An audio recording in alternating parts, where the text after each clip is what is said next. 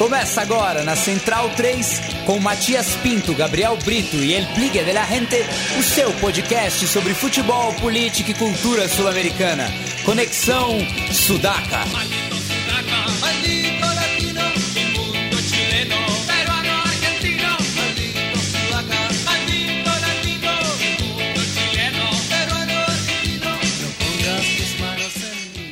Buenas ouvintes da Central 3, está começando mais uma edição do Conexão Sudaca, ocupando e resistindo a sua placa de áudio. Meu nome é Matias Pinto e, como sempre, estou ao lado dos meus companheiros de batalha.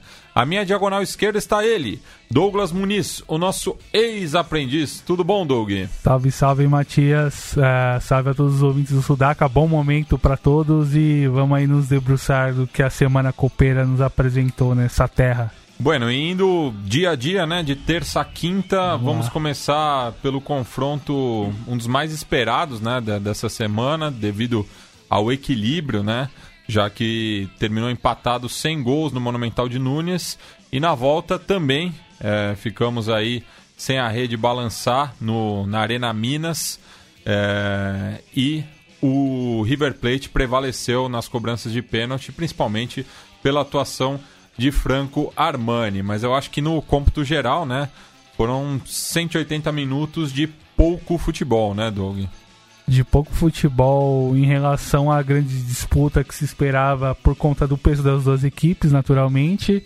Uh, no tempo que eu vi futebol, o River foi predominante, assim, não dá para não dá contestar em relação à capacidade do, do os comandados de Galhardo conseguirem reagir bem em momentos de, de tensão e definição em etapas classificatórias pesadas como a Copa Libertadores e mais uma vez o River reafirma sua força.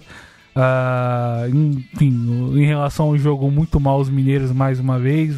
Faltou, faltou jogar mais. Acho que encerra essa participação na Libertadores de forma bastante bastante abaixo do que, a gente, do que a gente imaginava quando a gente acompanhava a fase de grupos. Uh, sinal de final de ciclo para alguns jogadores ali mais experientes, o caso do Adriel Cabral, o caso do Egídio, que enfim acabou errando algum, algumas jogadas ali e já dá mostras que, que já não consegue mais acompanhar as exigências, o é, Henrique é, é, fisicamente. É o, é o calcanhar de Aquiles do sistema defensivo do Cruzeiro, sim, né? Sim. O River explorou muito o lado direito do, do, ataque, né? Bastante. O Lucas Romero acabou se despedindo também, né? Do, do clube. Esse vai fazer falta. Pois é. E sentiu a falta do, do Fred inteiro, né? Que acabou entrando no finalzinho só, no lugar do Pedro Rocha, que também é, depois da, do impacto que teve na, na sua chegada, é, pelo menos nesse mata-mata da Libertadores, não conseguiu aportar muito. Sim, e Fred, falando em Fred, sinais de que também acabou por lá, né? Depois da, das críticas direcionadas ao humano por conta da, da não, não em tese da não utilização, mas pela, logicamente pela forma como o time joga e talvez sejam rusgas antigas que desde a seleção lá em 2011, 2012, quando o Mano era técnico do chamado selecionado CBF ano e e por vezes convocava o Fred, mas não utilizava e tinha uma situação de desacerto. E o River é, valeu muito a capacidade não só de remontagem, mas de buscar o jogo em Minas Gerais, a grande grande atuação do Armani, não só no, no, nos pênaltis, mas no jogo também, uma defesa espetacular ali no, no primeiro tempo, um lance, se não me engano, do Marquinhos Gabriel. Uh, Fica o destaque positivo para a aposta no, no Jorge Carrascal, que é um jogador meio-campista que chegou no começo do ano sem muito, chamar muita atenção ali e, e já vem ganhando algumas, algum espaço interessante no elenco. Fez gol no final de semana é, contra na, o Bicho. E fez boa atuação contra o Cruzeiro. E, enfim, vai mais uma vez o River para sua expedição copeira, com jogadores ainda para se recuperar, com questões ainda para lidar em relação ao elenco. Teve reforço do Paulo, Paulo Dias. E, enfim, é um time que vai seguir muito forte para o enfrentamento das quartas. Fico lamento aí pelo, pelo David também, né? Um prospecto da Raposa, Sim. mas que teve uma infelicidade, né? Entrou praticamente para bater a penalidade, né? Substituindo o Marquinhos Gabriel, mas teve o seu arremate defendido pelo Franco Armani. É, e fica a questão do desafio para o Cruzeiro nesse, nesses, nessas próximas semanas com Copa do Brasil e já no, nas suas fases derradeiras é, em, relação, em relação ao grupo e ao elenco de como trabalhar bem essa passagem dos dias para que isso não impacte os jogadores mais jovens, porque, enfim, o, em que pese toda a crise institucional que o Cruzeiro vive, uh, os bons prospectos do Cruzeiro uh, ainda, ainda conseguem ganhar espaço.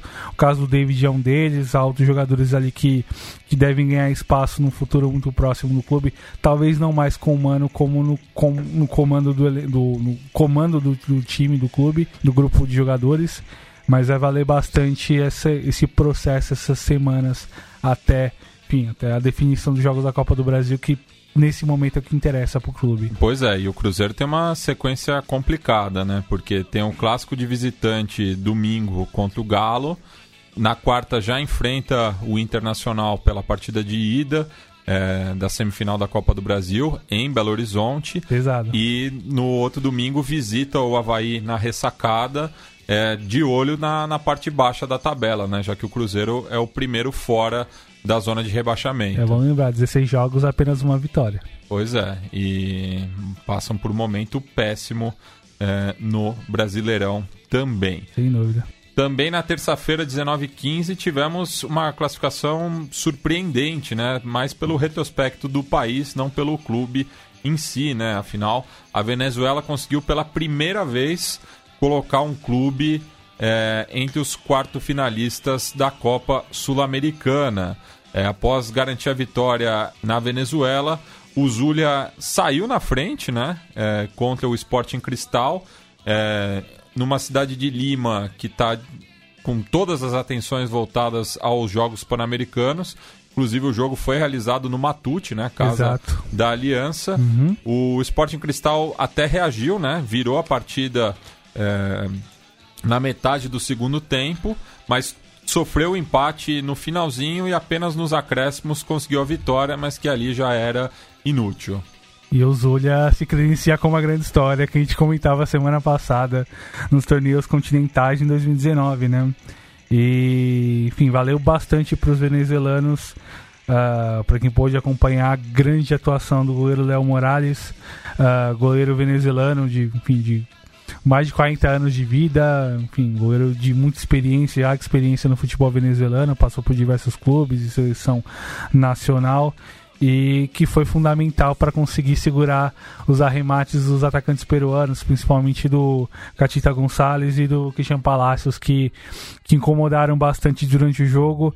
Uh, valeu também a, persistência, a capacidade de suportar a pressão peruana já no meados do primeiro tempo, quando o placar apontava 1 a 0 uh, e os gols peruanos, o engraçado é que dois dos gols foram em desvios e acabaram meio que matando o trabalho do Léo. De repente, o Zuler poderia ter saído até com a vitória lá no Peru por uma situação de, de, de, de conjuntura de jogo, mas fica aí o grande destaque para esses jogadores venezuelanos. Uh, um destaque ofensivo que eu pude acompanhar uh, ficaria para Brian Moyal, que fez o segundo gol ali na parte final do jogo, quando o Cristal ou, ou, praticamente arrendava de vez a, a, área venezuelana, numa escapada conseguiu fazer o gol do empate e ali praticamente lá a classificação venezuelana. É, já havia aparecido muito bem na fase anterior e no primeiro jogo, no jogo de ida.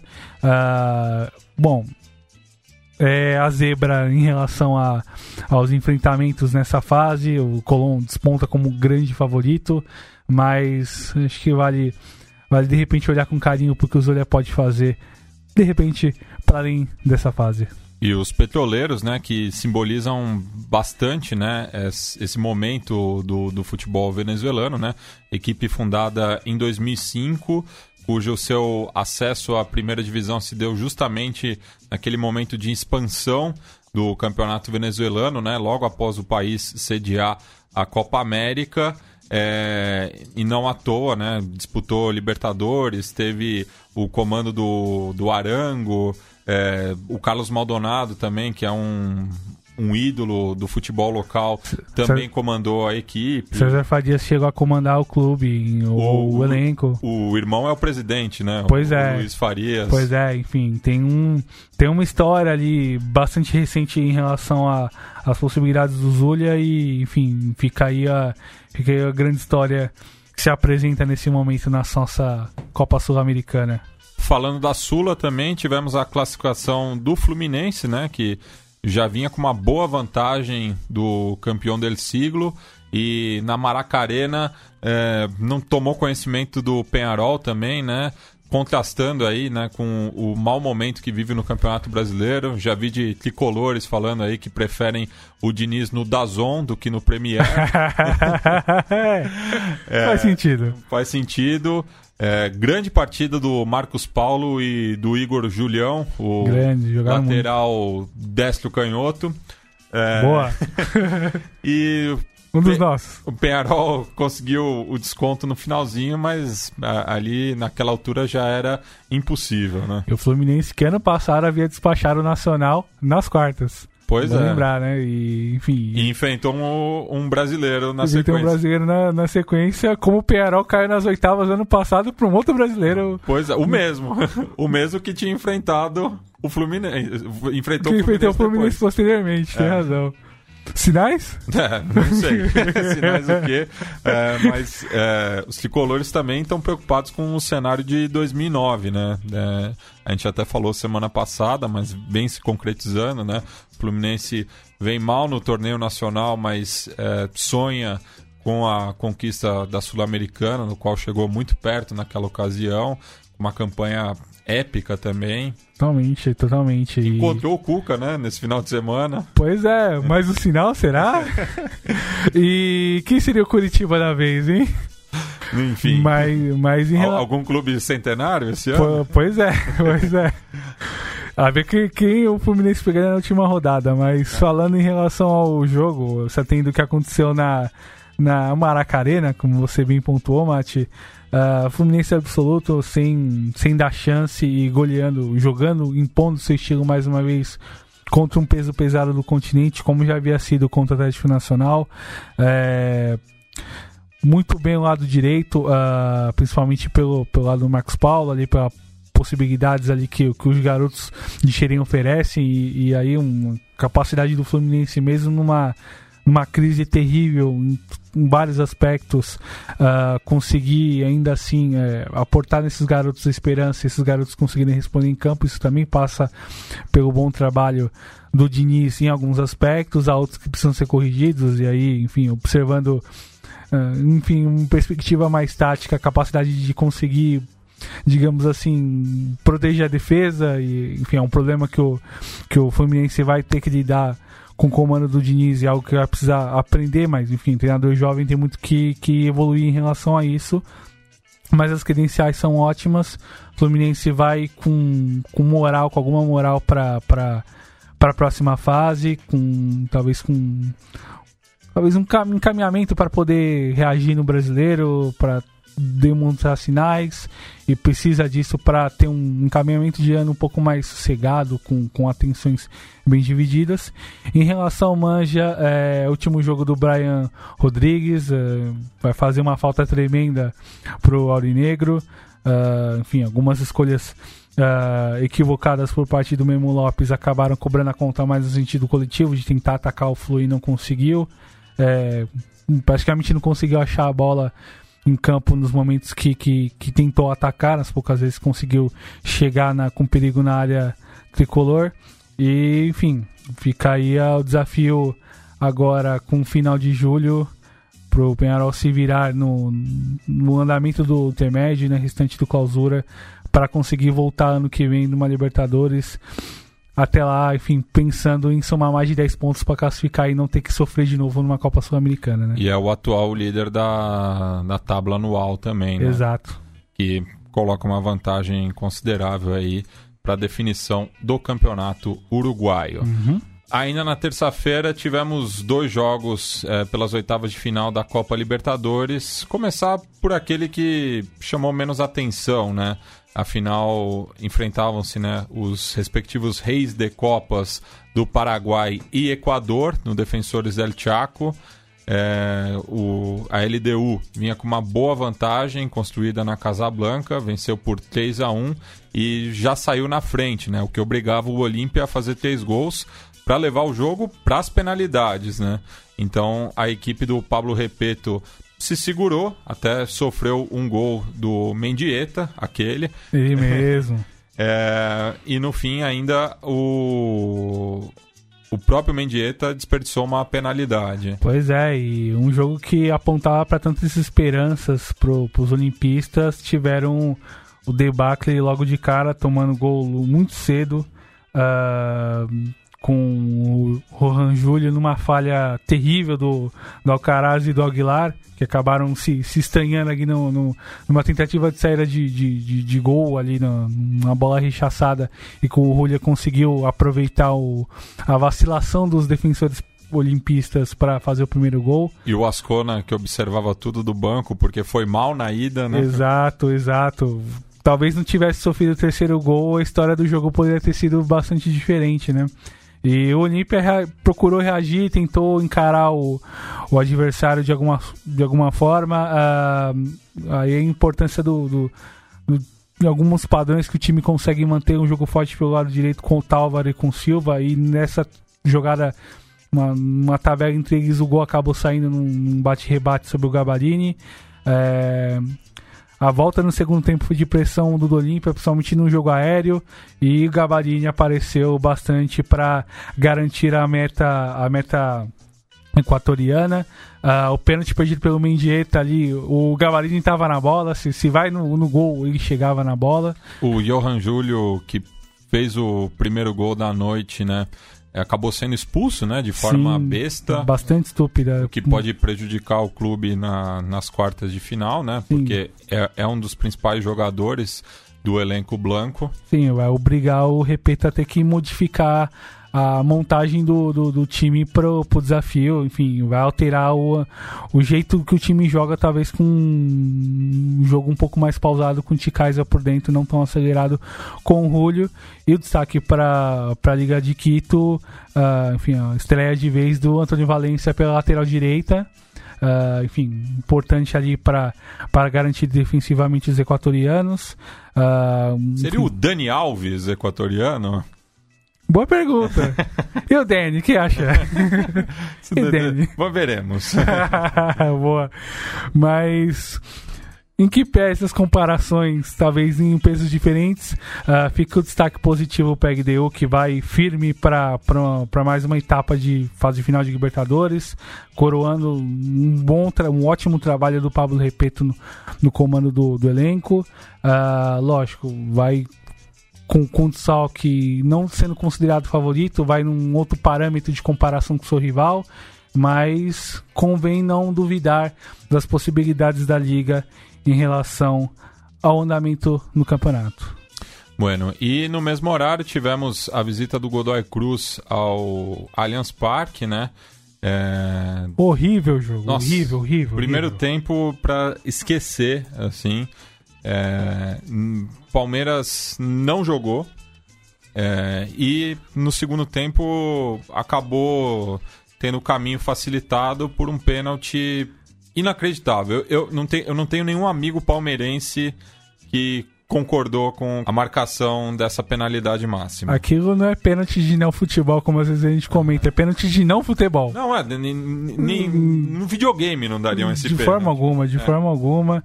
É... E mais uma vez o Palmeiras premia os olhos do seu torcedor com uma terrível apresentação dos seus jogadores e, e, coletivo. Isso não é novo. Em 16 já foi visto com Marcelo Oliveira na fase de grupos. Em 17 com Cuca, da forma como foi contra o Barcelona de Guayaquil. Em 18 com o Felipão no jogo da volta contra o seu. Foi ainda horrível, foi ainda pior. É, e mais uma vez, mais um ano para quem pôde acompanhar nas, o conforto das suas casas ou em qualquer boteco da cidade ou mesmo na de Itacuja Arena Allianz Parque que esteve lá e pôde acompanhar o jogo e viu o nível de ausência de jogo coletivo que o time apresenta que não é de hoje. Por falar na Arena, né? A partida de volta das quartas de final será realizada no Pacaembu, já que teremos o show de Sandy Júnior ali na Turiaçu, porque é a prioridade né, do, do clube. Estou surpreso. Estou surpreso. Você não estava sabendo? Eu não estava sabendo, Olha você só, me pegou então, de surpresa. Te dou uma boa notícia aí. Opa, opa, vamos, vamos ver como, como está na minha bolsa até lá.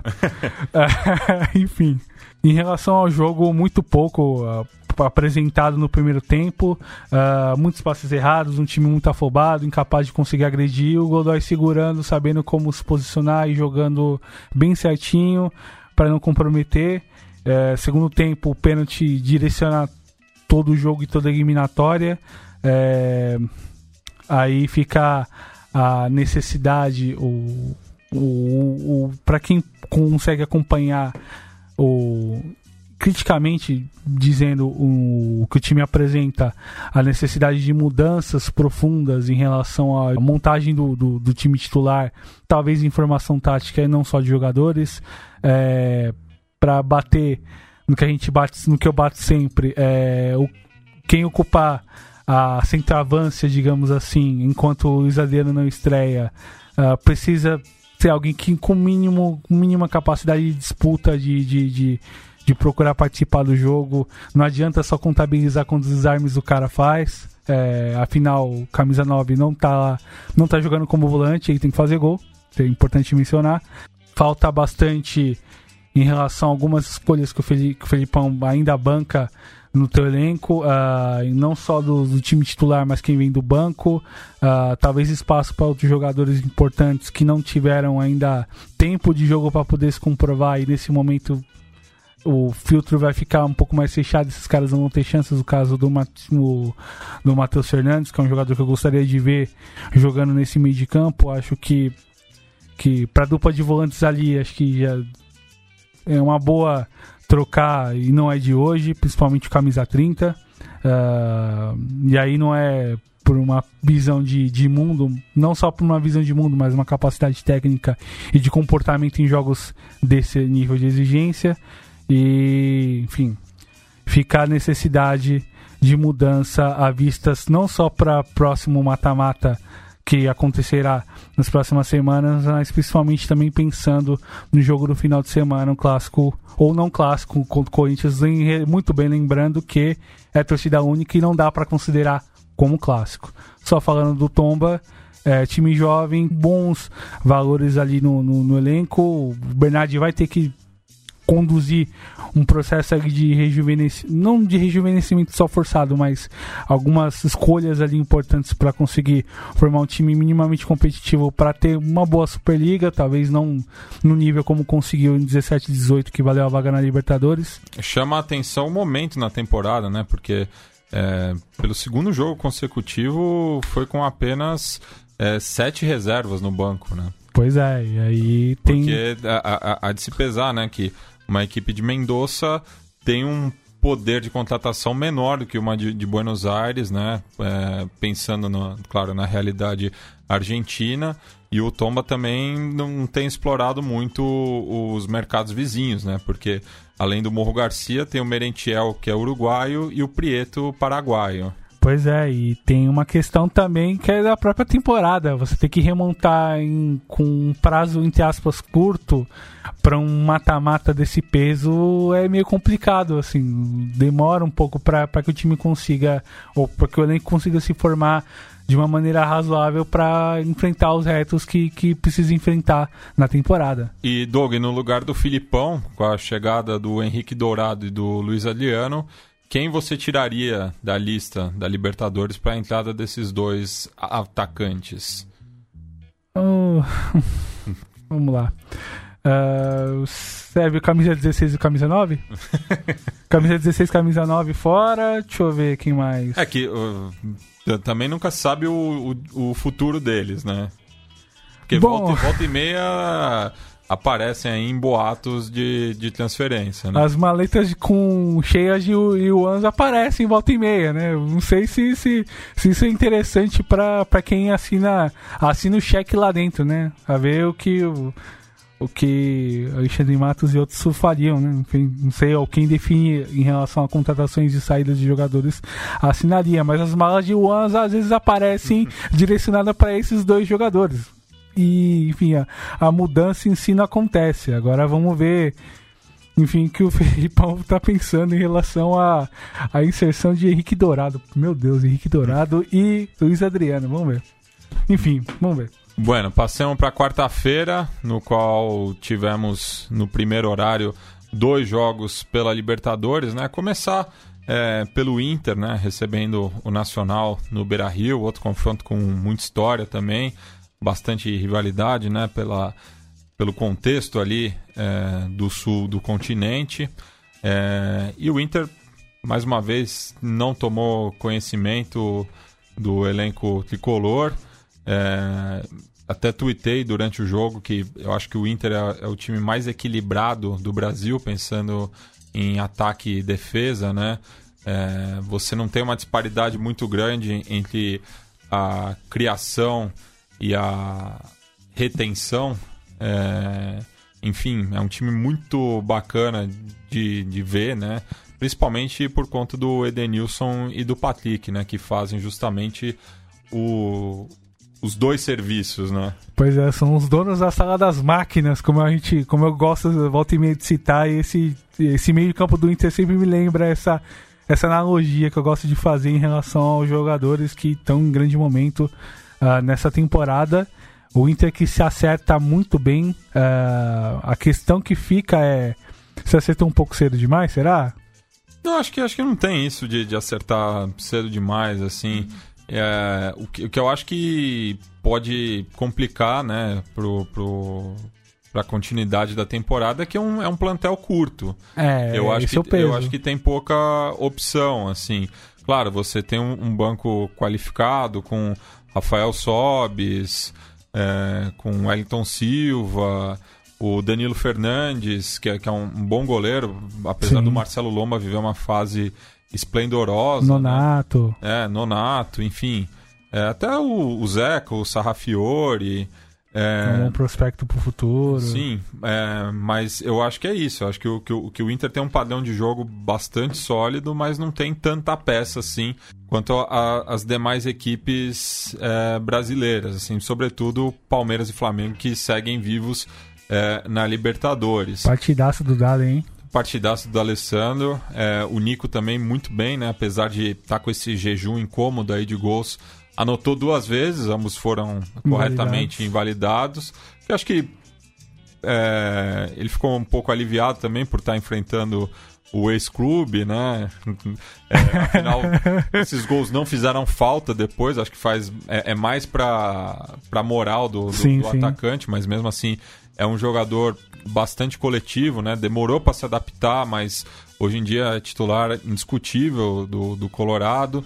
Guerreiro, mais uma vez, é, aparece Mortal. no finalzinho ali. Quando tem a chance, Guarda. dificilmente desperdiça. Uhum. E o Nacional é isso aí também, né? Não, não dava para esperar muito. Ainda mais pelo que foi visto no Gran Parque Central na semana passada. Pois é, mas foi muito pouco também no Sul. Faltou também agredir, tentar fustigar um pouco mais o Inter uh, depois do primeiro gol ali. O Inter acabou dominando uh, de, quase de forma plena todas as ações em campo. Uh, esperava, esperava bastante, esperava um pouco mais do Nacional em relação à combatividade e possibilidades em campo. Algumas escolhas do Álvaro Gutierrez acho que pesaram, poderia ter apostado um pouco mais cedo no Papeguito Fernandes ou no Pablo Barrientos ali para ou logo de cara para tentar incomodar e de repente se abre o placar, segura o Kevin Ramirez, um outro jogador mais jovem, para tentar apostar em algum contra-ataque para matar o jogo e tentar sair com a vaga. Uh, fica aí a, a algumas questões para o Nacional ter que lidar no segundo semestre de, de remar novamente para tentar a classificação para os continentais ano que vem. Acredito que conseguirá, mas na Libertadores um caminho um pouco mais distante, a ver como o time vai, vai reagir agora. E, enfim, mais um uruguaio fora em torneios continentais, mais uma vez o Nacional fora na Libertadores e o desafio pensando aí já para as possibilidades que o ano apresenta em relação aos campeonatos nacionais e, enfim, talvez de, de incomodar o maior rival a nível local, o que me parece um pouco difícil ainda, né? Bem, passemos agora, na minha opinião, acho que foi o jogo mais emocionante da, da rodada. A virada do Cerro Portenho diante do São Lourenço no duelo de ciclones, é, lá na Nueva Oja, que estava repleta, né? É, Bela festa. Tal qual no Beira Rio também teve é, confusão no, no setor visitante. Né? Também, né? também, bem, bem lembrado. Mas, mas, nesse caso, até não existia uma rivalidade tão grande, né? É, muito por conta do, do imaginário popular, né? Duas equipes que ostentam as mesmas cores, carregam o mesmo apelido, mas enfim, é, Argentina e Paraguai é outra coisa, também, outra pegada. Sim. É, o São Lourenço saiu na frente, né? É, um penal besta. É, aliás, muitos pênaltis né, nessas oitavas de final, né? Alguns contestáveis, como a gente o tem falado. De, o Degdeu e o Olímpia, para mim, foi bastante, viu? É, mas nesse caso aqui, é, pênalti claro no, no, no sim, primeiro sim. lance. Barreiro colocou o Ciclone é, de Boedo na frente. Com o pênalti, o Lavirrey colocou também o Ciclone do Barro Obreiro é, em igualdade. Resultado esse que classificava o São Lourenço e o Oscar Ruiz acabou virando a partida, é, classificando o Cerro Portenho às quartas de final, no qual ele é o único não campeão, né? Pois é. E, inclusive tem mais participação do que muitos outros quarto finalistas, né? O eterno semifinalista, né? O Cerro, né? Padagésima participação é, do Cerro na Libertadores, né? Chegou em sete semifinais. Sim, sim. Um dos nossos eternos semifinalistas em Copa Libertadores da América, né? Em todas as décadas, ao menos uma vez, o Cerro chega numa semi e acaba parando por algum motivo. E para quem pôde acompanhar o jogo, acho um grande, talvez grande, um dos grandes testes da Nueva hoje, um, um jogo muito pesado contra o São Lourenço. Uh, saiu atrás jogando mal, o Belusco teve a chance de fazer o segundo gol ali com, com o placar já na frente, o time incomodando um pouco mais. No segundo tempo, uh, o time conseguiu reagir muito bem, é, conseguiu empate na penalidade que você comentou com o Larrivei. Uh, o segundo gol com o Oscar Ruiz, um jogador que sofreu críticas, alguma, alguns apupos no semestre e veio do banco de reservas para garantir. Destaque em campo uh, ah, para além do Vidia Sante, que é um jogador que eu gosto muito de acompanhar nesse meio de campo do Ciclone.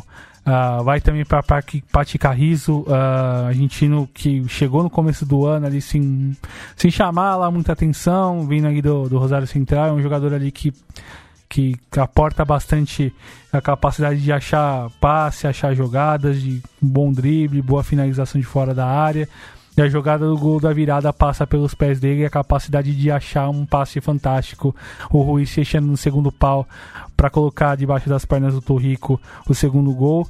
É, outro destaque positivo pro Ciclone do Bairro Obreiro para Marcos Cáceres, ganhou todas as divididas ali na defesa, sustentou bastante nos duelos com Adam Bareiro, retorno, re, relembrando um pouco as lutas no campeonato, no campeonato paraguaio, nos confrontos entre nacional e nacional querido e Cerro, quando o próprio Bareiro jogava pelo clube da capital. Para o resultado final fica a história e a grande teste passado e uma grande história para se contar por parte dos torcedores do Cerro. Uh, ah, para o caso do São Lourenço, uh, fica aí uh, o desafio de conseguir somar pontos na Superliga que começou final de semana passado para ficar tranquilo em relação a Promédios, para não ter que pensar e se preocupar em Promédios no futuro muito próximo. Uh, tem um trabalho, um técnico dos bons que é o Juan, o Juan Antônio Pizzi, que segundo o Bilha está bastante parecido com o Alexandre Matos, né? e mas que enfim, é um técnico capaz de conseguir remontar o elenco, tem uma identificação bacana com o clube, uh, tem jovens jogadores que vão ganhar espaço agora com, com as mudanças no elenco e que talvez encaminhem um 2019 melhor do que se apresentou o primeiro semestre, falando em nível local. Bem, vamos ouvir aí agora o, o relato do gol do Oscar Ruiz na voz do Jorge Tipe Vieira, da União FC 800 AM é, lá de Assunção, é, no nosso quadro das sonoras.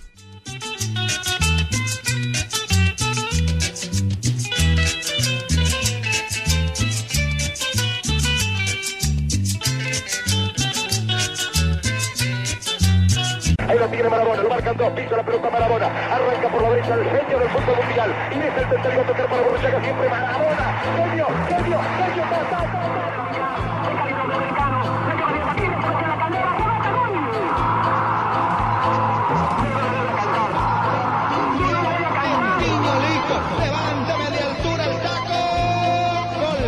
Pena. Gol del Corinthians, Ronaldo. Qué lástima. Qué lindo es el fútbol, pibe. Qué lindo que es el fútbol, pibe.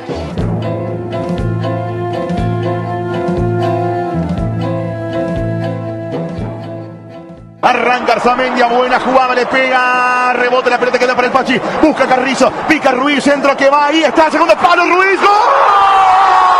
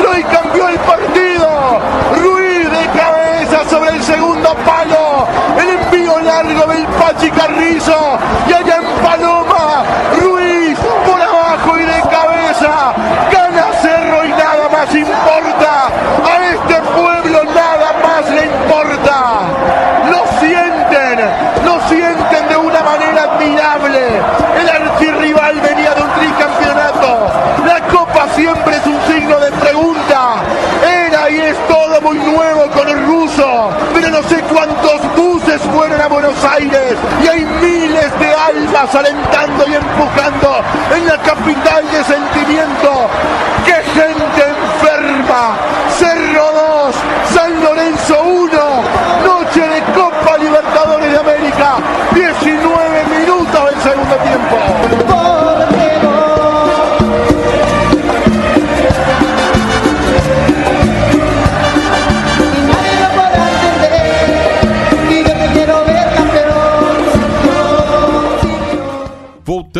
À Sul-Americana, né, para falar do duelo brasileiro nas oitavas de final entre o Galo e o Glorioso, né?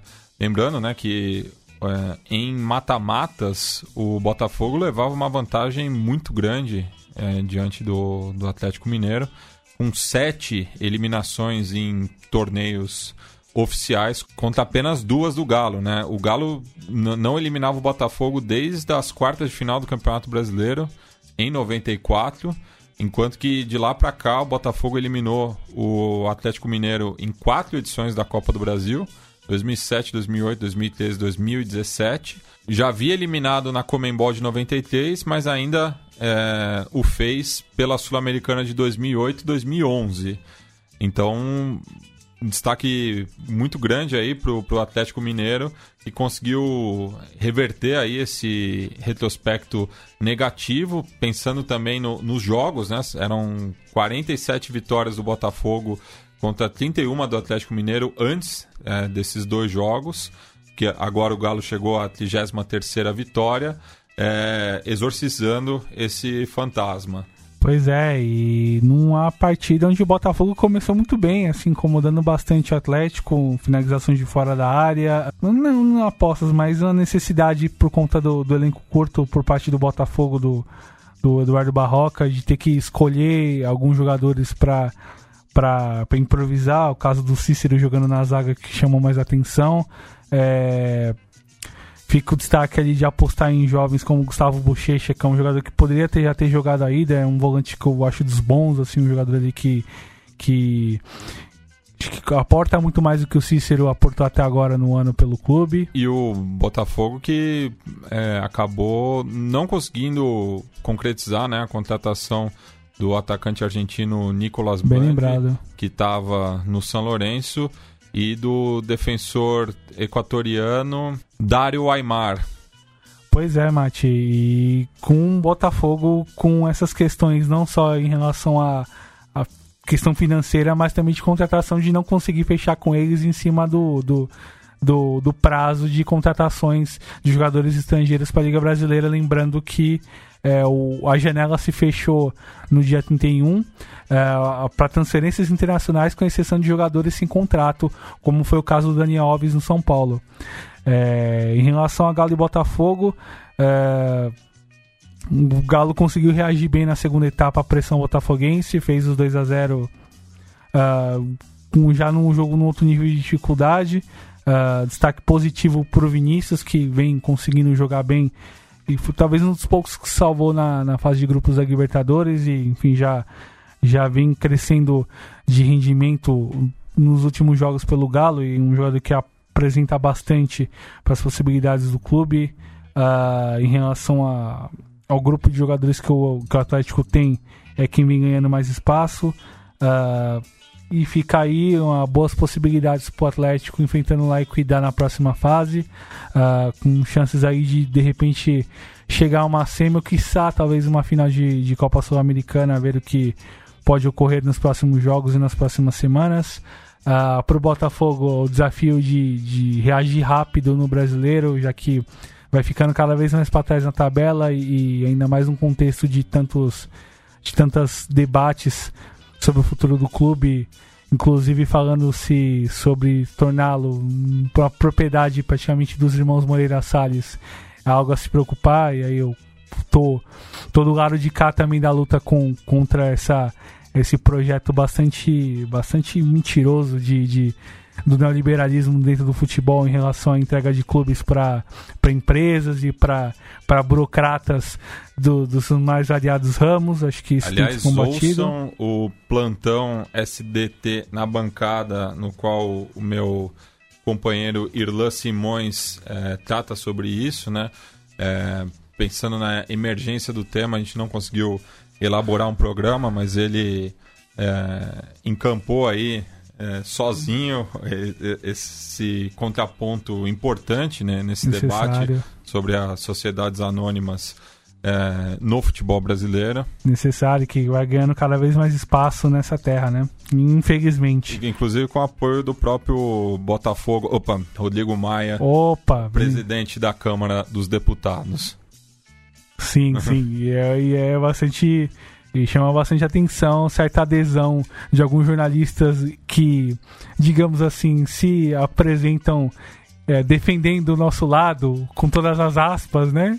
Defendendo com todas as aspas, mas que, mas que tá completa consonância com esse projeto bastante, bastante mentiroso de, de transformar o clube, os clubes de futebol nessa, nessa lógica rentista que os enfim, o Botafogo talvez esteja se encaminhando, esperamos que não, mas as coisas estão encaminhando para esse sentido.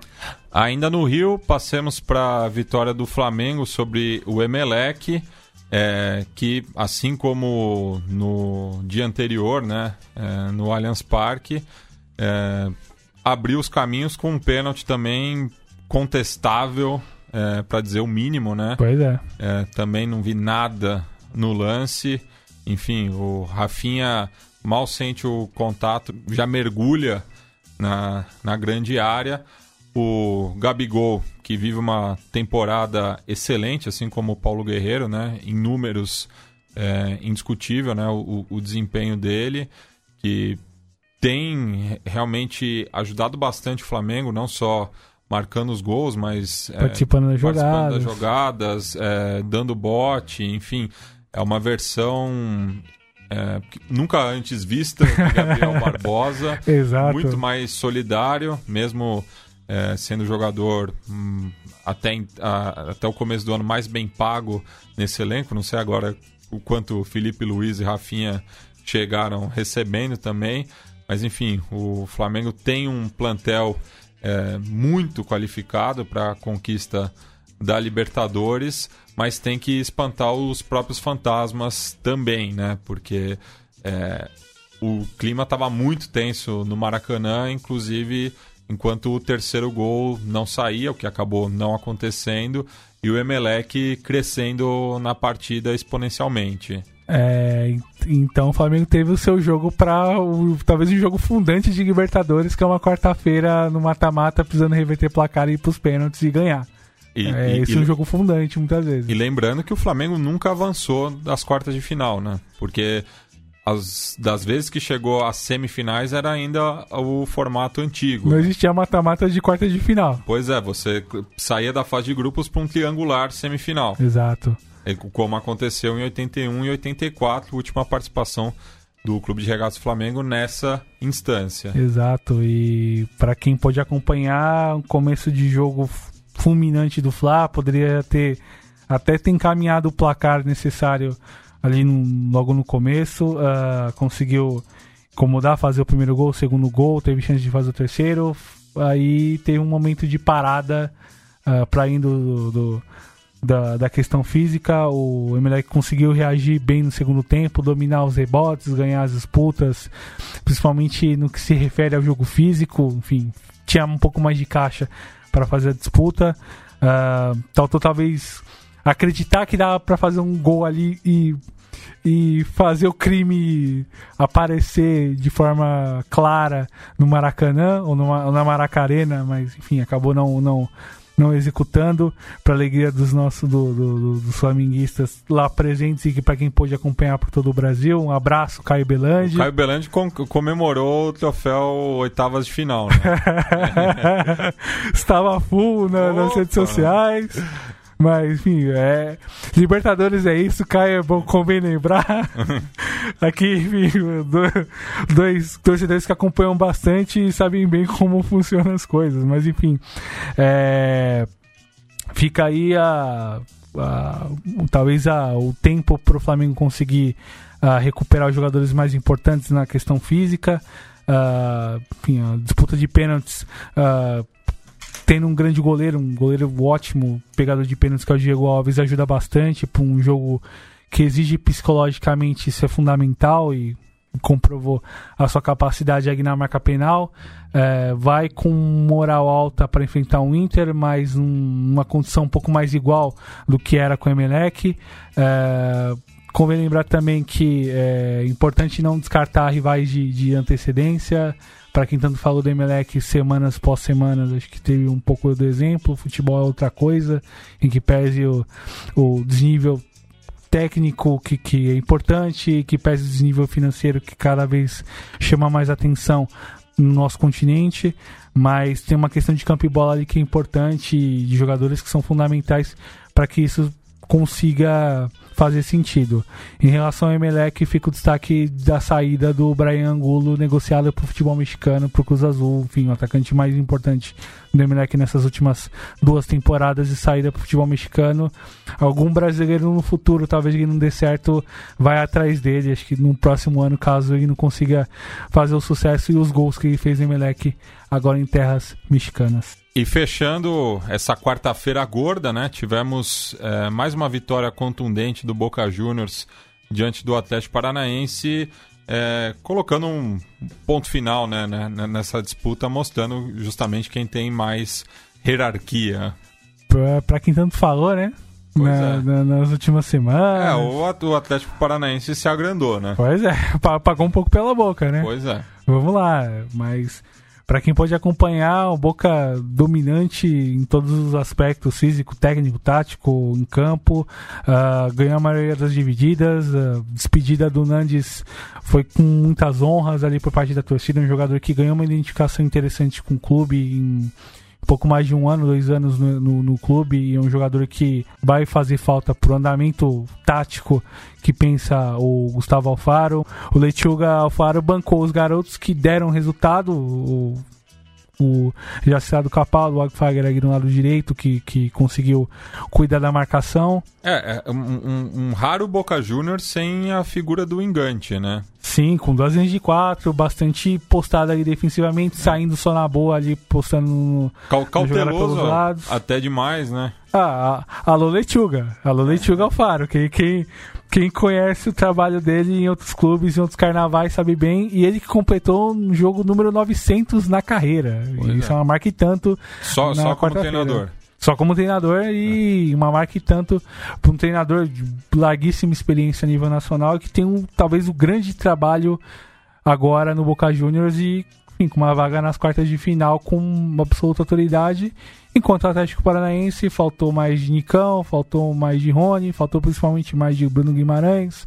Faltou a bola chegar em Marco Ruben, um, talvez uns jogadores mais experientes ali para ciceronear a defesa. É, o Marco Ruben bastante isolado, né? Sim, sim. Não buscou muito jogo também, acho que acabou sentindo, né? Talvez o, o, o pênalti perdido. Talvez, talvez. E, enfim, e, e, o pênalti perdido cobra muita conta pro, pro que foi o jogo de volta do Atlético Paranaense. O Boca passou com absoluta autoridade como você muito bem pontuou, hierarquia. Hierarquia.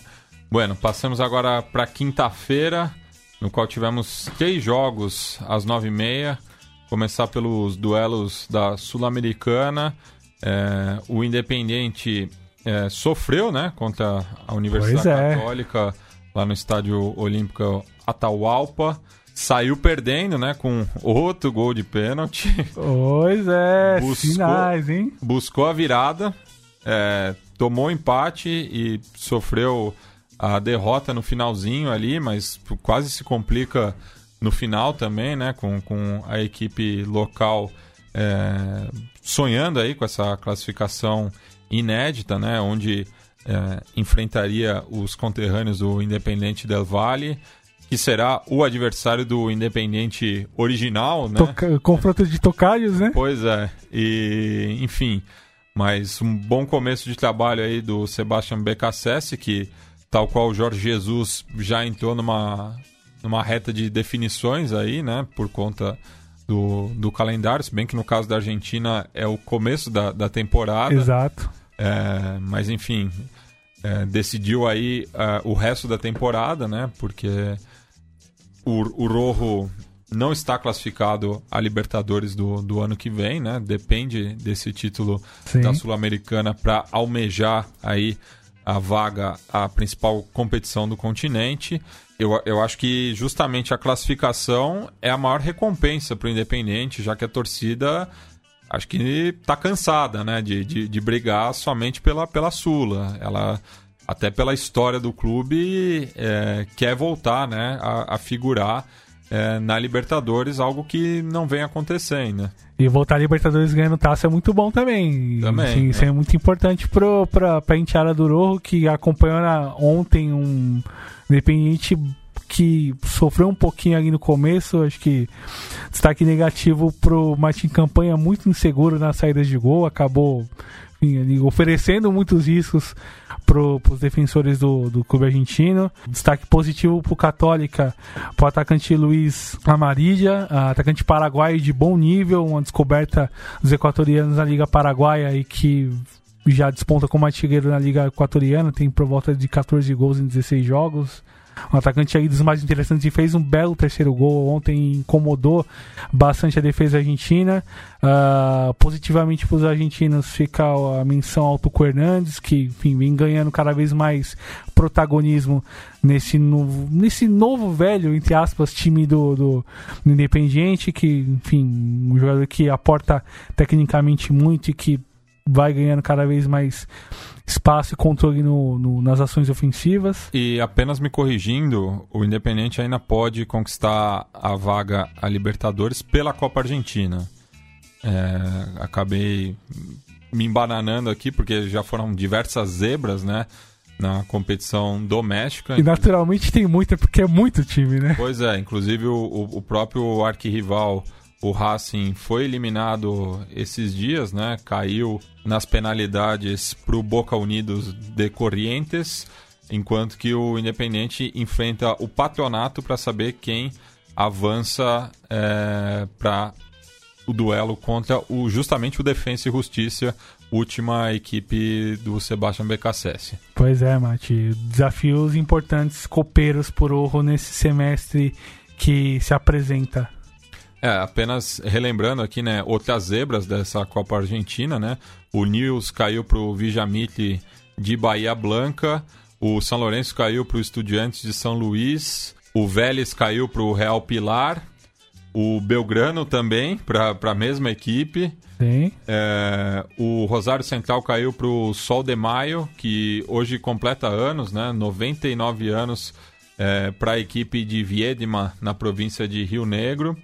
E o Huracan caiu para o Godoy Cruz, né? Não é uma grande zebra, mas. Mas fica o destaque ainda assim. Fica o destaque também, né? Sim. O, o Tomba que enfrenta o River Plate na próxima fase de oitavas de final. É, e falando agora né, da visita do Corinthians ao Gran Parque Central, como a gente já tinha adiantado na semana passada, já que o Parque Vieira não conta né, com a tecnologia é, necessária para o VAR, é, mas o Timão também não tomou sustos. E assim, eu acho que tem que tirar o chapéu pro, pro Fábio Carrilli nessas últimas semanas, porque tem sabido lidar muito bem né, com, com o elenco, né, tem dosado aí, né, poupou jogadores contra o Fortaleza é, pelo brasileiro, fazendo rodar o elenco, né, foram quatro jogadores é, que não enfrentaram o Leão do, do PC é, e depois alguns voltaram né, contra a, a, equipe do Wanders, né, caso do, do Fagner é, e do Clayson. E de, também o, o, o Carilli colocou em campo o Matheus Jesus, que é bom jogador, o Henrique, o Carlos Augusto, que é bom jogador também da base. É, então, tem, tem sabido lidar bem aí com, com o elenco que cresceu um pouco, né, do, em relação ao, ao, ao primeiro semestre. Sim, é, fica a questão das escolhas do Carilli em relação a algumas posições-chave do, do time titular. Uma, uma das questões é, beleza, é, demos espaço e tempo de jogo para Ramiro, que tende a crescer. Eu esqueci do Matheus Vital também. Você Sim. falou Ramiro, mas esqueci do Matheus Vital também. Então, um time bem, bem mexido Bastante. É, nesses últimos três jogos. Lembrando aí é, desses confrontos eliminatórios pela Sul-Americana. Espaço para Matheus Jesus, que é bom volante, é, enfim, um jogador que, que já passou pelo Santos, um volante de boa técnica, boa chegada ofensiva, é uma opção interessante para o Urso quando ele não puder jogar. Mas o problema fica na armação. É Vital, o Jadson, o Sornosa, como o, o cara ele vai pensar em montar em relação a, ao jogador que vai, digamos assim, pensar o jogo ali por dentro. Talvez seja o Pedrinho, Talvez não, por conta da uma questão de, de, de, jeito de jogar do Pedrinho que não encaixa aí naquele meio. É, o Pedrinho nem, nem viajou para Montevideo. Exato, mas é uma, uma alternativa que o cara ele pensa em relação à armação e chegou a ensaiar o Pedrinho por dentro e acabou não dando jogo. É, enfim, tem essas opções. Pensando para os próximos jogos, já tem um jogo pesado domingo contra o Palmeiras. É, uma, uma boa notícia, uma ótima notícia com o time na temporada é Wagner Love, sem dúvida. É, fisicamente bem, é o melhor atacante do elenco, com bastante sobra, eu diria. Tem aportado bastante, é um jogador que, que, que cresce em jogos grandes, é um tipo de atacante que o Corinthians tem muito em conta e que vai é, devolver bastante em relação a, a, nível de jogo e provavelmente a gols nas próximas fases da Sula, caso o time supere o Fluminense. É, e em relação ao Wanderers, é... mal, hein? Não, mal, mal, mal, mal, nos dois jogos, né? Acho que o único jogador que mostrou um pouco mais de vontade foi o chileno Christian Bravo, né? Que passou já pelas duas universidades, é, sendo campeão em ambas, mas era um figurante. Acho que é, a temporada passada no São Luís de Quilhota e agora no Anders tem ganhado mais ritmo, né? Uhum. Não à toa fez o gol, mas não só por isso, mostrou muita entrega tanto em Itaquera quanto no Parque Central. E a, a, nota lamentável, mais uma vez, né? Episódios de, de racismo, né? O, o, Gil reclamou. Aconteceu mesmo também na, na no jogo no Beira Rio, né? Sim, sim. É, e uma curiosidade aí, né? As três equipes uruguaias remanescentes foram eliminadas por clubes brasileiros, uhum. é, considerando também a derrota do Penharol para o Fluminense. É, e agora é, o Anders não tem mais chance na sua chave no intermédio, né? Ocupa a lanterna com nenhum ponto somado, derrotas, foram, né? foram três derrotas. E tá a nove pontos do, do Cerro Largo, né? Sim. Único equipe com 100% de aproveitamento, que muito provavelmente é, vai enfrentar Penharol ou Nacional, que estão juntos na, na outra chave. E que vai coroando a grande temporada do Cerro Largo e que já fez muito bem no, na apertura, né? Na apertura, né? Equipe de Melo aí, os Arachanes voltando à elite do futebol charrua. Que baita apelido, os Arachanes, hein? É, também é uma etnia local. Poxa, eu não sabia. Obrigado, cara. Olha, baita, baita. Não, imagina, não imaginava que tinha essa relação bacana. É. Bem, bom saber.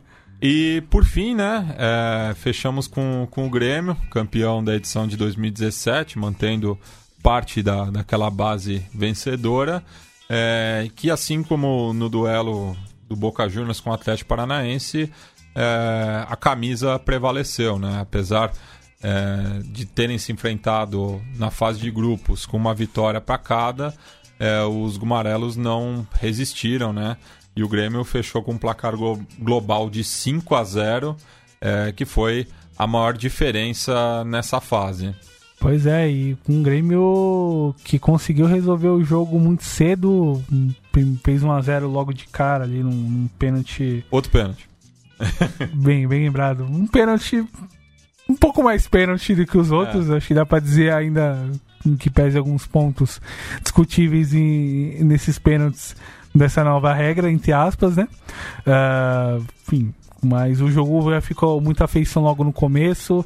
É, um destaque positivo para esse Grêmio, o Matheus Henrique, que coroou muito bem, acho que jogou um nível um pouco abaixo em relação ao jogo de ida, mas participou bastante, principalmente no segundo gol, ali, segundo gol do André, um bonito gol ali, uma jogada coletiva bem trabalhada. É, 3 a 0 acabou vindo quase que que muita tranquilidade ali pela condição que o time já estava em campo e pelo desnível mental até de, de, posicionamento, de atenção do Libertar em relação ao jogo. É, e aí fica o lado negativo pro Chamou em relação a algumas escolhas, assim, no, na montagem do elenco e na aposta no meio de campo, principalmente no time titular.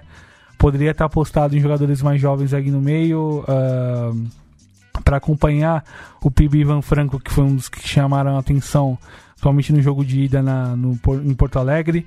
É, mas, enfim, apostou um time um pouco mais pesado com o Taquara Cardoso para tentar fazer algo diferente na frente acabou não dando muito certo, principalmente pela boa atuação do Paulo Vitor.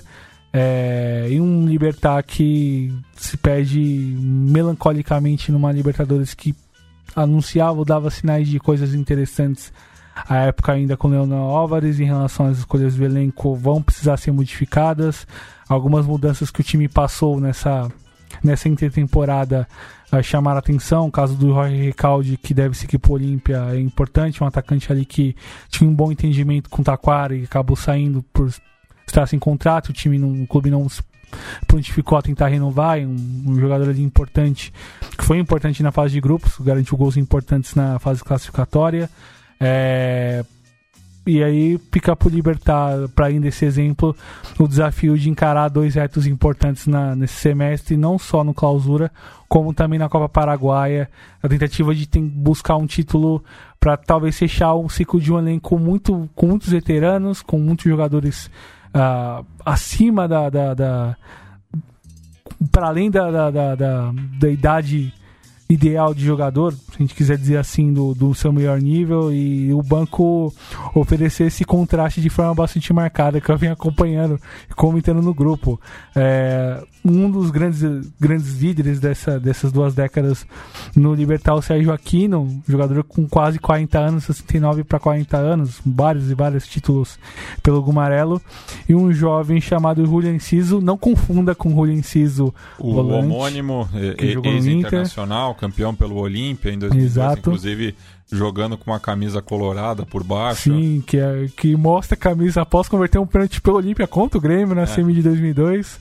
E um, esse jovem com 15 anos de idade no banco de reservas no mata-mata de Libertadores. Eu acho que isso é bastante chama bastante atenção e mostra o forte contraste em relação às escolhas de elenco, a montagem dos grupos, principalmente dos clubes grandes paraguaios, né? Foi o Bodvieso que colocou o filho para jogar contra o Santos com, com 14, 14 anos, anos, né? Foi? Pois é, pelo pois é. Blooming. é. Pois é, é. Isso, isso chama ainda mais atenção, mas num, num time como o Libertar com poderio financeiro é, relativamente alto a nível local é e que tinha jogadores de bom nível nas outras posições para formar um time mais competitivo, isso chamou bastante atenção e, e talvez seja um sinal de fim de ciclo pro Pepe Chamou no comando do Guma e o Grêmio vai muito forte para os retos, pros retos uh, importantes nessa fase final de Copa Libertadores e de Copa do Brasil. É, eu, eu fui só me corrigir aqui.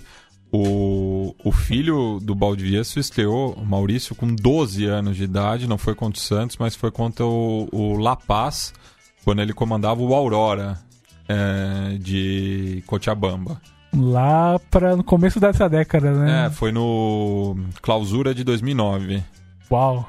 Pois é, pois é, cada vez mais prematuros, né? É. Bueno, e o Grêmio, né, que como meu amigo Maurício Brum bem notou, né, esse, esse gremista tem uma... É ele? Será que é ele? Tem uma agenda pouco variada, né, no, nas próximas semanas aí, já que enfrenta Atlético Paranaense e Palmeiras três vezes cada, né?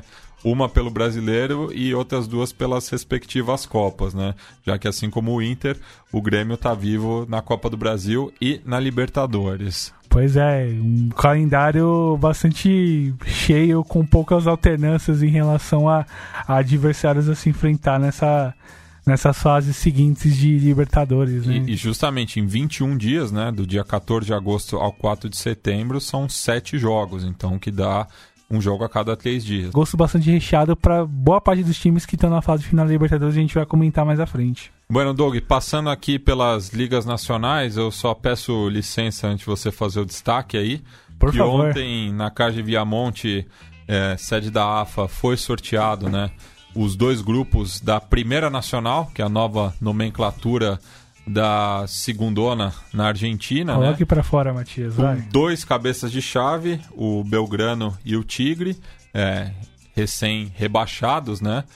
E fizeram um emparelhamento, né? Então pegaram os clubes mais próximos ou com que formam um clássico ou com uma rivalidade forte e dividiram eles no, nos potes.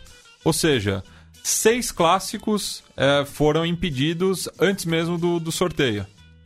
Então estamos falando de Albois e Nueva Chicago, Almagro e Estudiantes de Caceiros, Atlanta e Chacarita Juniors, que esses não se enfrentam é, desde 2014. Faz tempo, hein? Belgrano e Instituto, que não se enfrentam é, tirando a, a Copa Argentina desde a subida do Belgrano em 2011. Sim.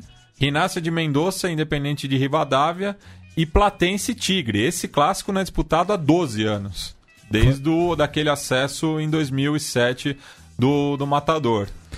Então é, é um crime né, o que acontece com, com a antiga B Nacional, agora a Primeira Nacional. É, e o regulamento, meu, pelo amor de Deus. Bom, são, Frankenstein, né? são 32 clubes ao todo, né? É, em cada chave classifica o primeiro. Eles se enfrentam em final. Agora não lembro se é ida e volta ou um, um campo neutro. O campeão é, Sobe. direto. E enquanto que o vice entra é, num reducido contra o- os quatro melhores classificados de cada grupo.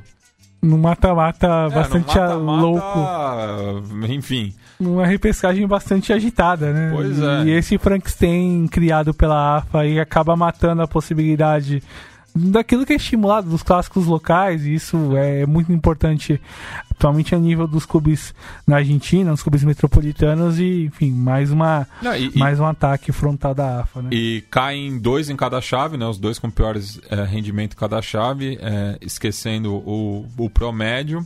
E só, só esqueci de falar também, né? Que tem essa a, a questão geográfica, né? É, também, daí foi um acerto da AFA, pelo menos, né? Porque Inácia de Jujuy e Brown de Puerto Madryn, né? Que estão separados aí a milhares de quilômetros, né? Um ali no, no nor- noroeste argentino, o outro na Patagônia. É, cada um ficou numa chave. Então, para as equipes de Buenos Aires, vai ter uma viagem muito longa, pelo menos, né? E antes de você ir adiante com, a- com as demais ligas nacionais, cabe lembrar que a Libertadores é, só voltará né, na terceira semana de agosto, terça-feira, dia 20, né, já temos é, Grêmio e Palmeiras se enfrentando lá no Humaitá. É, na quarta-feira, a LDU recebe o Boca Juniors na Casa Blanca. É, isso às 19h15, às 9h30, Flamengo Internacional se enfrentam no Maracanã. E na quinta, o Cerro Portenho visita o River Plate no Monumental de Nunes. Já na Sul-Americana, semana que vem já tem jogo. Terça-feira, uhum. O duelo dos independentes aí no Libertadores de América, é, em Avejaneda, Grande Buenos Aires, às 9h30. Quinta-feira, o Colón visita o Zulia, às 17 horas. Já os brasileiros só retomam justamente na terceira semana de agosto. Né? O Atlético Mineiro recebe o La Equidad em Belo Horizonte às 9h30, enquanto Corinthians e Fluminense se enfrentam na quinta-feira, 22, às 9h30, em Itaquera. Então, falando das ligas, uh, começamos no Paraguai. A disputa entre Cerro e Guarani, que é um jogo na, valendo pela quarta rodada do finalização, do clausura paraguaio. Uh, jogo que acontecerá no domingo às 19 horas. O Ciclone, que vem da, da grande destaque da vitória sobre o São Lourenço na quarta-feira, mas precisa se recuperar após uma derrota para o São Lourenço paraguaio na liga local. Uh, e, tem um, e teve uma notícia interessante essa semana, que é da aprovação da Noiva hoje a receber o clássico, o grande super clássico contra o Olímpia. Uh, em um mês que deve ser bastante agitado para o clube do bairro Obreiro, pois não só enfrentando o Guarani, que é um adversário respeitável, logicamente, uh, além disso, pega o Sol de América daqui a algumas semanas. Rivalidade local no bairro, né? Sim, sim. E na semana, provavelmente na semana do jogo contra o River, é o enfrentamento contra o Olímpia e, enfim, deve mobilizar bastante as emoções da enteada, da enteada do Ciclone e e ainda mais num mês também que traz a, o desafio do, das disputas da Copa Paraguaia, onde o time enfrenta o Esportivo 2 de maio. E lembrando que Olímpia e Libertar são os líderes do, do campeonato, é, ambos com três vitórias, e se enfrentam na próxima segunda-feira, às 8h15, horário de Brasília. E o Guarani lida com alguns estoques importantes, assim, o Jorge Bava, goleiro uruguaio que chegou recentemente, lida agora com o desafio com um goleiro já experiente, Augusto Nacho Don, que foi importante temporadas atrás pelo clube paraguaio na Copa Libertadores. Os aborígenes que não pontuaram no campeonato, né? Exatamente, vem com três derrotas, só venceram na Copa Paraguaia e com o comando do Gustavo Costas, grande lenda do Racing Clube da Argentina, né?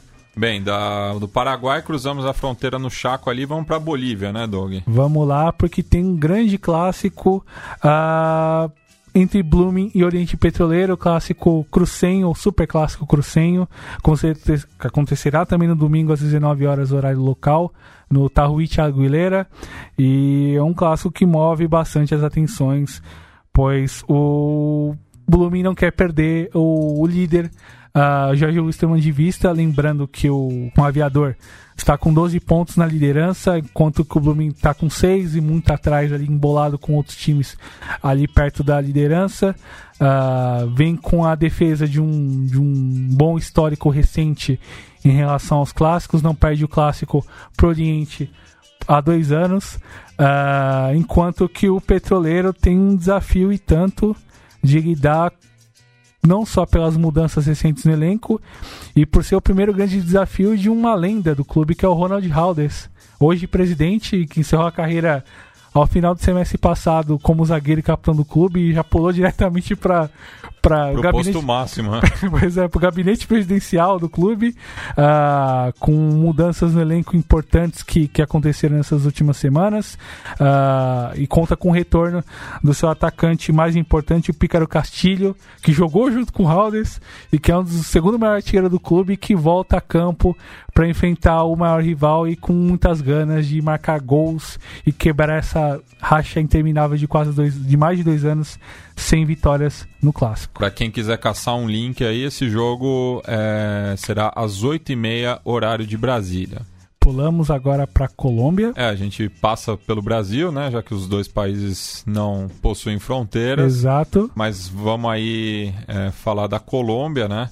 Que o torneio Finalização está pegando fogo aí, né? Um equilíbrio muito grande, né? Do primeiro colocado Deportivo Cali até o, o nono, que é o Atlético Nacional, primeiro fora da zona de classificação, são só dois pontos separando-os. Pois é, mas o pior ponto não é em cima, mas é embaixo, Matias. É a disputa entre Tolima, Deportes Tolima e Independiente Santa Fé.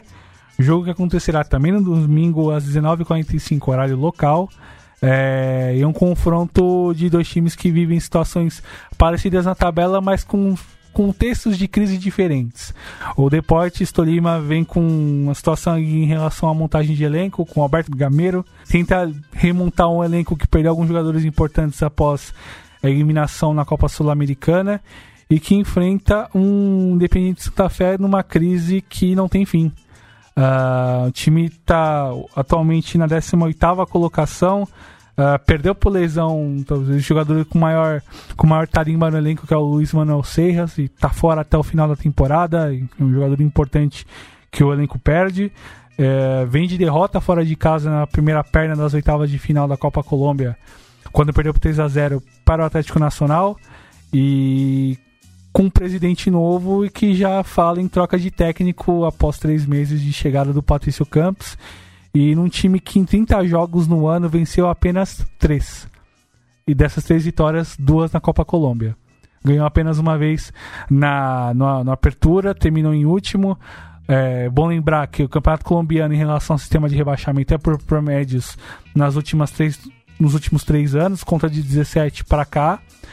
E o que pode prejudicar o Santa Fé é, pensando no promédio pro ano que vem, 2020, que vai complicar bastante se o time não conseguir reagir rápido na tabela. E então, Matias, encerrando essa parte da, da Colômbia e fechando minha fala por hoje, uh, muito feliz de, de participar mais uma vez do programa, no, edição número 199, né?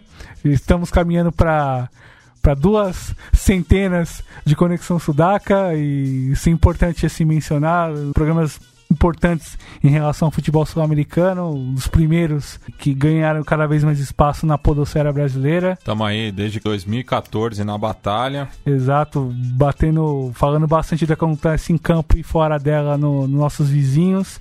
É, vamos ver que a gente pode pensar e preparar para a edição de duas centenas, edição 200, vamos ver o que a gente vai preparar de bom. Mas fica aí o destaque importante, o nosso o nosso apoio, o nosso abraço aos que, aos que acompanharam nessa luta até aqui, porque a gente fala também. Bueno, a gente vai encerrar o programa é, em homenagem a Rodolfo Zapata, que foi uma indicação do nosso Bigra de la Rente, lá no nosso conselho editorial. É, ator, humorista, musicista argentino é, e que ficou notabilizado né, pelo hit No Vamos a Trabajar. Ele que é nascido em Nueva Pompeja há 87 anos, é, torcedor é, declarado do Huracan, que fica ali na região, e que faleceu ontem é, por questões de saúde. O título é bastante simbólico da música, né? Em tempos de desemprego estrutural, né? Pois é. pois é. Bueno, então encerramos o programa na voz de Rodolfo Zapata. Hasta! No vamos a trabajar, no vamos a trabajar. Esta nos gusta todo, ¿eh? Lunes y primer día de semana sería una macana si vamos a trabajar. No vamos a trabajar, no vamos a trabajar no vamos a trabajar, no vamos a trabajar. Martes y del lunes día siguiente y por lo consiguiente no vamos a trabajar, no vamos a trabajar, no vamos a trabajar, no vamos a trabajar, no vamos a trabajar. Miércoles y mitad de semana, cumpleaños mi hermana, no vamos a trabajar, no vamos a trabajar, no vamos a trabajar, no vamos a trabajar, no vamos a trabajar. Jueves sí, pero anunciaron lluvia, si uno bien lo estudia, no vamos a trabajar, no vamos a trabajar, no vamos a trabajar, no vamos a trabajar, no vamos a trabajar. Viernes y el otro día es sábado, para conseguir asado no vamos a trabajar, no vamos a trabajar, no vamos a trabajar, no vamos a trabajar, no vamos a trabajar. Sábado sí se trabaja a mediodía, total por mediodía, ¿para qué vamos a trabajar? No vamos a trabajar, no vamos a trabajar, no vamos a trabajar, no vamos a trabajar. Domingo sí no es día de trabajo, es justo y obligado tener que descansar. No vamos a trabajar, no vamos a trabajar, no vamos a trabajar, no vamos a trabajar.